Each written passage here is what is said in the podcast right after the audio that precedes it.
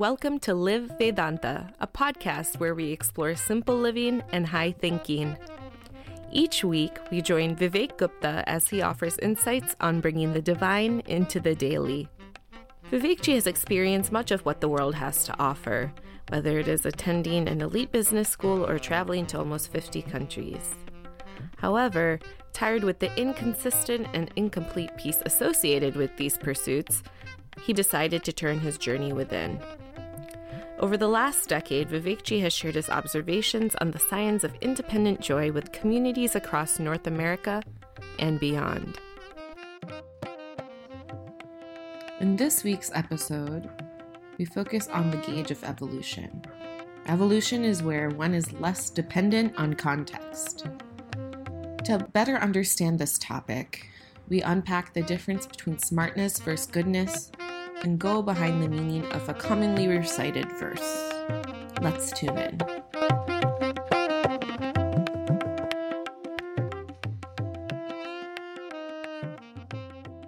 Hariom and greetings from Niagara Falls. I read a report that shared the more trees one plants around their house, the more they save on energy. During the summer, those trees keep your home cool, and during the winter, those trees keep your home warm. And the same report shared that when someone is feeling stress and when they see a tree, they reduce their stress, which is why in many hospitals, recovery rooms are in line of sight of a park or in line of sight of a, of a forest. When you built your house, when you drive around different neighborhoods, it seems like people are cutting down more trees than planting more trees. Yes. It takes a different type of thinking to appreciate that trees help us with our energy. The trees help us with our stress. And how hard it is for us to have that different type of thinking. And this is just for our relationship with the tree. Now imagine what would be needed, how much of that big picture we would need to think like, how long term we would need to think when it comes to our relationship with God, our relationship with our self. Big picture, long term. In the last class, we're in the chapter entitled The Basic Unit of Life. And we studied that there's three basic units of life there's one basic unit made up of three parts. The basic unit of life is experience. And experience is comprised of a subject having a relationship with an object, objects. Yes, we studied all of this. When someone's relationship the focus is on the object, then that person is a bhogi.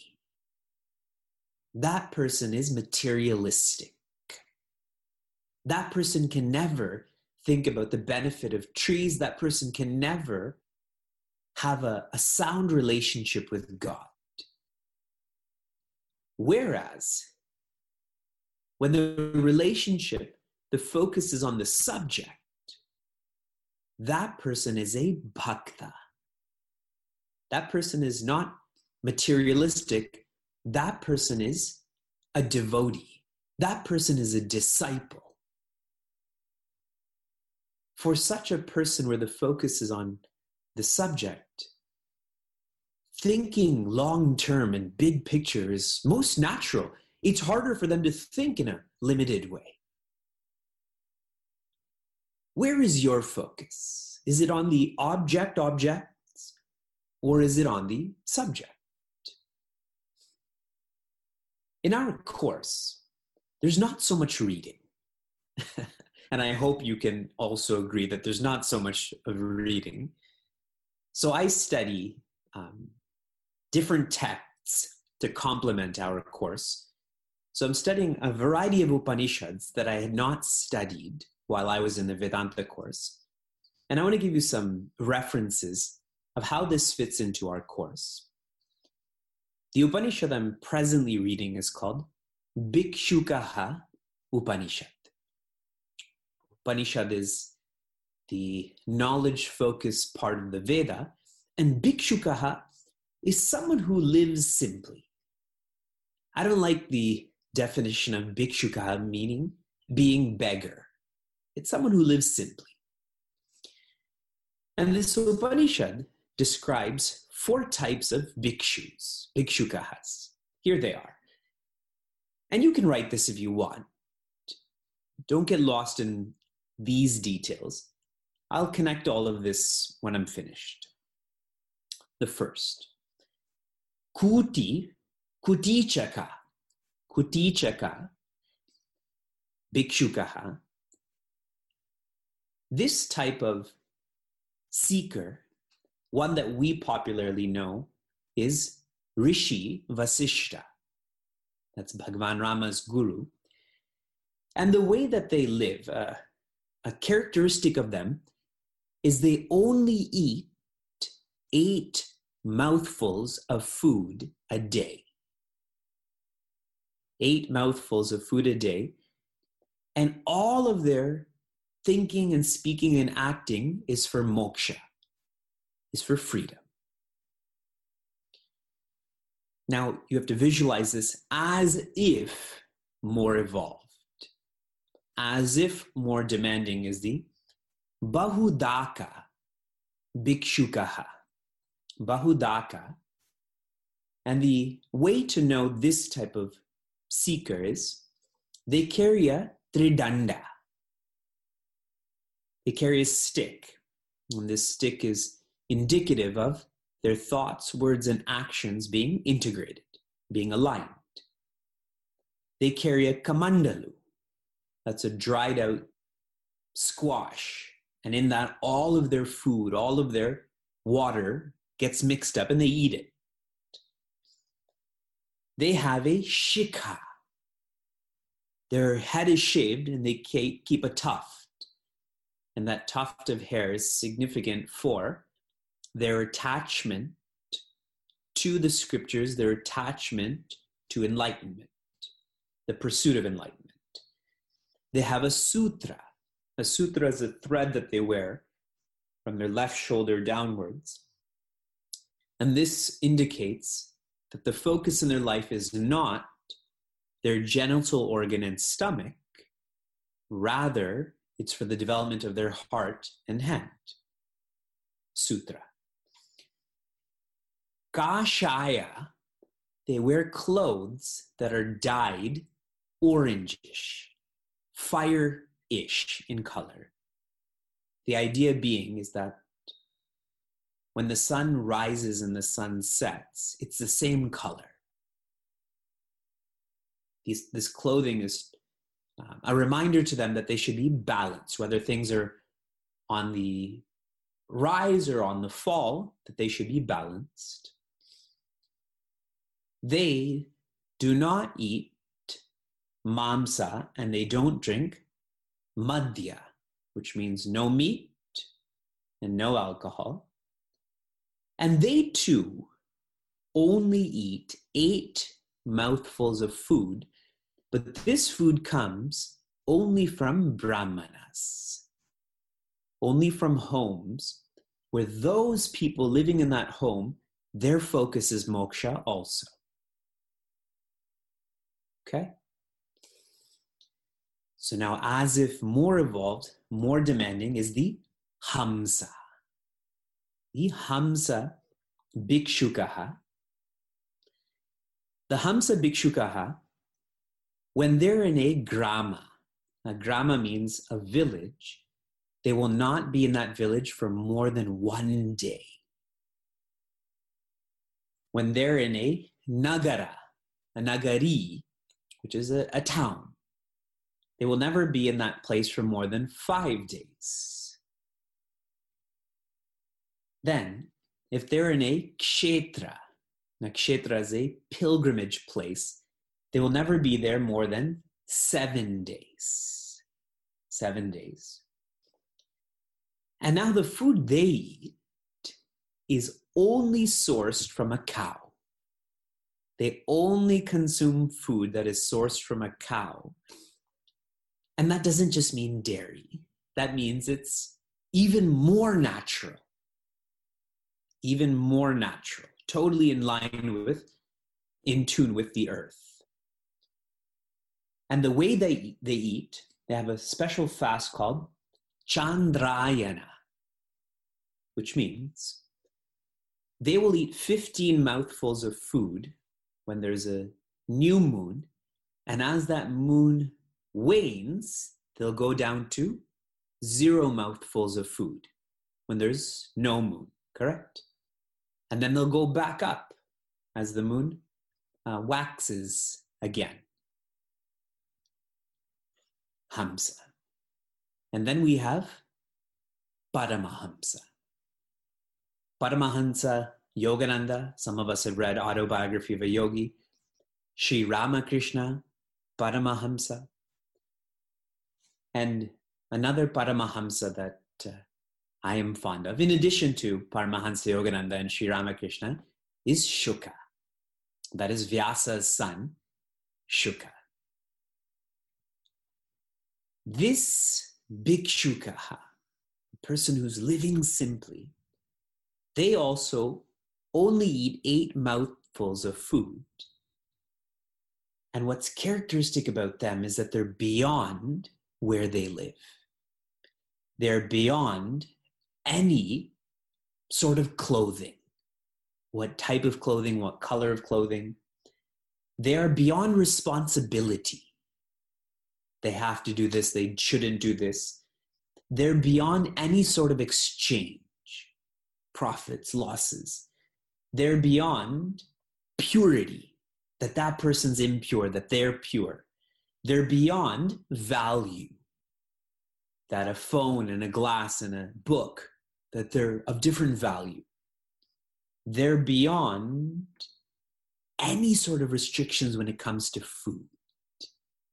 They will eat these mouthfuls of food coming from anywhere. It doesn't have to be a brahmana, it doesn't have to be from a cow. They're beyond any gifts, whether anyone gives them something, takes something from them. And most importantly, they're beyond ego, Paramahamsa. So now you may be asking, why am I sharing all of this? Because of all of these, the only one who's beyond ego is the Paramahamsa. Everyone else is not, but you see how much discipline with which they live, how much simplicity with which they live, where their focus is not the object's standard of living, but it is the subject, which is standard of life. Only then can one go beyond the ego. So I'll keep on studying and sharing with you these different references. It's beautiful. It's like refined spices to a meal. It really brings out the reality of the message. We continue finishing the chapter on the basic unit of life. Without the subject, there cannot be an object. Without the subject, there cannot be an object. I'll give you a couple of examples. First, from Sri Ramana. Many of you are studying Upadeshasara with me. We're studying together. And Sri Ramana will share that awareness and existence are the same. How? If you remove awareness from existence, if you remove awareness from existence, you're not aware of existence. So, does existence actually exist then? If you don't know it, then It has no reality, it has no relevance. So the same goes with us. Without the subject, there cannot be an object. And naturally, then there can't be a relationship, right?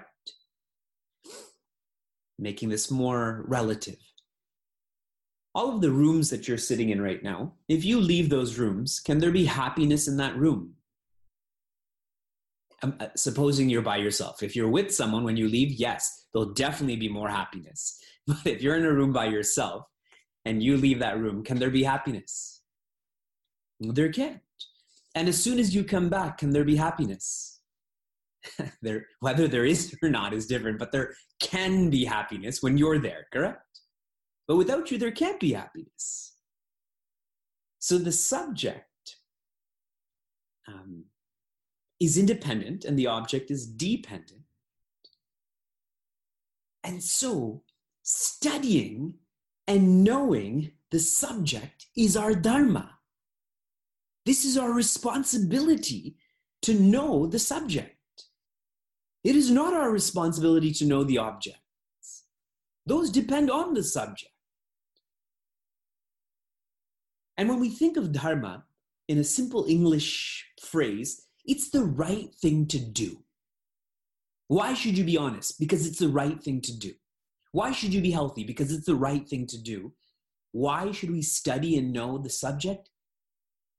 I'm saying it's the right thing to do. It's the only thing to do. Now, for those who cannot think big picture or long term, when this idea of studying and knowing the subject comes into our, our radar, there's no utility to that. What? Can I make more money with it? Can I control people with it? And so sometimes we have to say, you know, Vedanta helps a Christian be a better Christian, and a doctor be a better doctor, and a parent be a better parent. But Vedanta to be Christian doctor parents this is the greatest utility, which is independent joy. When you're happy, everything else is fine. And when you're unhappy, nothing is fine. This is the greatest utility.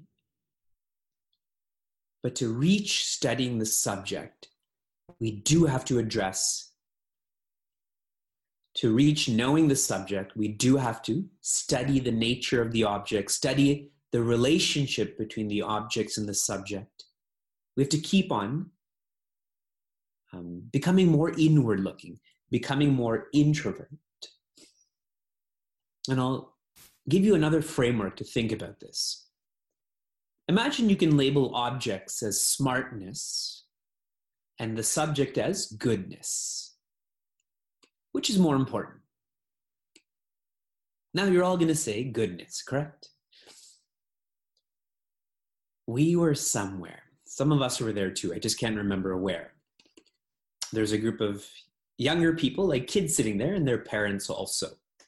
Maybe 75 people. And I asked everyone to close their eyes. And then I asked the kids, Kids, are your parents teaching you to be good or smart? And almost unanimously, those kids said, smart. Everyone's eyes are closed. and then I asked the parents, Parents, are you teaching your kids to be good or smart? And almost unanimously, the kids, the parents said, good. so the parents think they're teaching their kids to be good, but those kids feel like their parents are teaching them to be smart. So much adharma in one room, in one family. Smartness is about the objects, which means that you have to keep on studying because everything keeps changing, isn't it?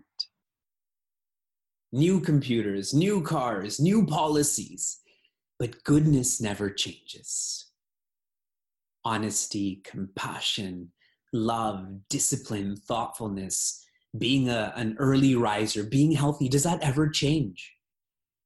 50 years ago to now to 50 years in the future, that will never change, right? So, what should you be investing in? Investing in that subject, investing in that goodness, inquiring into who we are, inquiring into our nature being joyous is the most productive. And Swami Chinmayananda describes that someone with their eyes closed, engaged in contemplation, is far more productive than someone with a microphone on a political platform. so the elections are coming up next week, correct? so remember that when when you're voting about who's more inquiry oriented and uh, it sort of reminds me of the difference in general between a blue collar worker and a white collar worker. Who's more productive? Whose position is more valuable, more irreplaceable? Blue collar work, uh, a lot of people can do. White collar work, not a lot of people can do. And this chapter concludes sharing. And I told you we have to study the object, the relationship, the subject. This chapter concludes sharing that as we begin our inquiry, we can only inquire with our equipments the body, mind, intellect. So we have to know the nature of these equipments body, mind, intellect. We have to know the functions of these equipments. By knowing the nature and the function, we can start to use, understand these are objects, and use these objects to finally re experience the self, re experience the subject. And I say re experience because we are experiencing it right now. Um, today, we had taken Vyasa to Niagara Falls for the first time we're trying to train him to not sleep in the morning, but only take a longer afternoon nap. So we took him to the falls today where it's bright and noisy and so on. And my hair was out of control. So I was I put a headband in my hair, but I, I guess I was doing it and then I had to do something with Vyasa and it just it, it stopped there. And then later on, when I was getting ready, it was around my neck the whole time. And when I was in the falls, the hair was going in my eyes, it was going in my mouth, and it was really uncomfortable. And I was just looking, where did that that hairband go? And it was there the whole time. And I was like, whoa, these examples work. but I had it. But I didn't know it, so I couldn't benefit from it. And that's what's happening to us, but in a much more intimate way. So our study will continue with understanding the, the nature and function of our equipments, hoping that we can evolve. Evolution is when one is less dependent on context. Please bring that deep into your heart. Evolution is when one is less dependent on context if you think of the difference between animals, sorry, plants and animals and humans, plants are the most dependent on context, correct? If there's a frost outside, many of your outdoor plants will die. We live in Niagara Falls. There's a lot of soft fruits like grapes that is tragic for those who make wine. If there's a frost, a premature frost, they're so dependent on context. Animals are less dependent, isn't it? If you take a polar bear, a polar bear can lose up to 50% of its weight over the winter and, and not die. But a grape can't do that. And humans, we can wear coats, we have central heating, etc., etc. We ideally shouldn't be dependent on context at all. And this is what Bhagavan Krishna tells Prince Arjuna. He says, right now you are anaryan, you are acting like a slave to the context instead of being a master of the context. Another Upanishad that I'm studying after I finish the one that I just referenced is called Avadhuta Upanishad. And the opening prayer, Avadhuta Upanishad, is Om Sahana Vavatu Sahana Bhunaktu. Now, all of you who are near your computers, tell me, what does Sahana Vavatu mean? Type it up in English. What does Sahana Vavatu mean? For those who know, if you don't know, no problem. Everyone who's going to type it up is going to be wrong too, so no worries. what does Sahana Bhunaktu mean?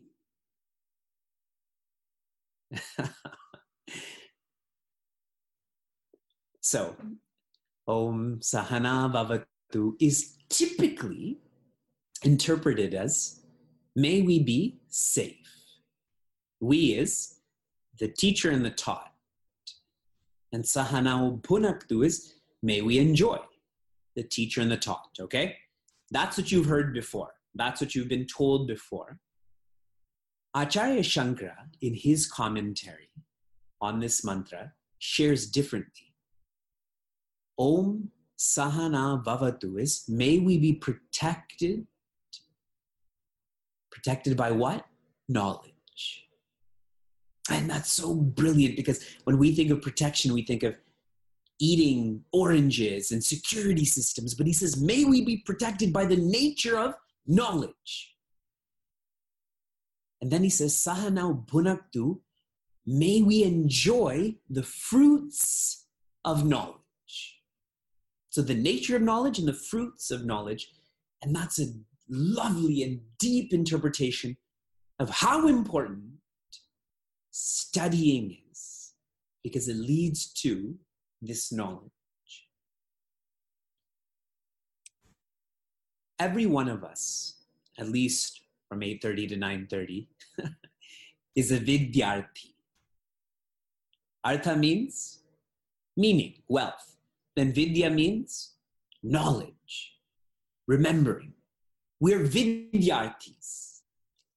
To be a vidyarthi, you have to let go of the let go of the pursuit that is dukkha nivritti. Dukkha nivritti is um, being free of pain. Dukkha nivritti is being free of pain. Only when that's checked off in our lives can we shift to holding on to sukha prapti. But if my agenda is still to escape from pain, I'm not a vidyarthi then. Vidya is not the meaning in my life. The meaning in my life is pleasure, possession, position. I will not be this any seeker who lives simply. I will focus on objects. But the fact that every one of you is listening, that you're taking notes, that you're internalizing this shows you know that there's more to it, life than just the absence of pain, there is a presence of joy. There is a presence of joy. This is called Sukha Prapti, and we want to reach that. So, this prayer, Om Sahana Bhavatu, this is the protection by the nature of knowledge. Sahana Bhunaktu, this is protection by enjoying knowledge keep internalizing that there is a presence of joy. That will be our evolution.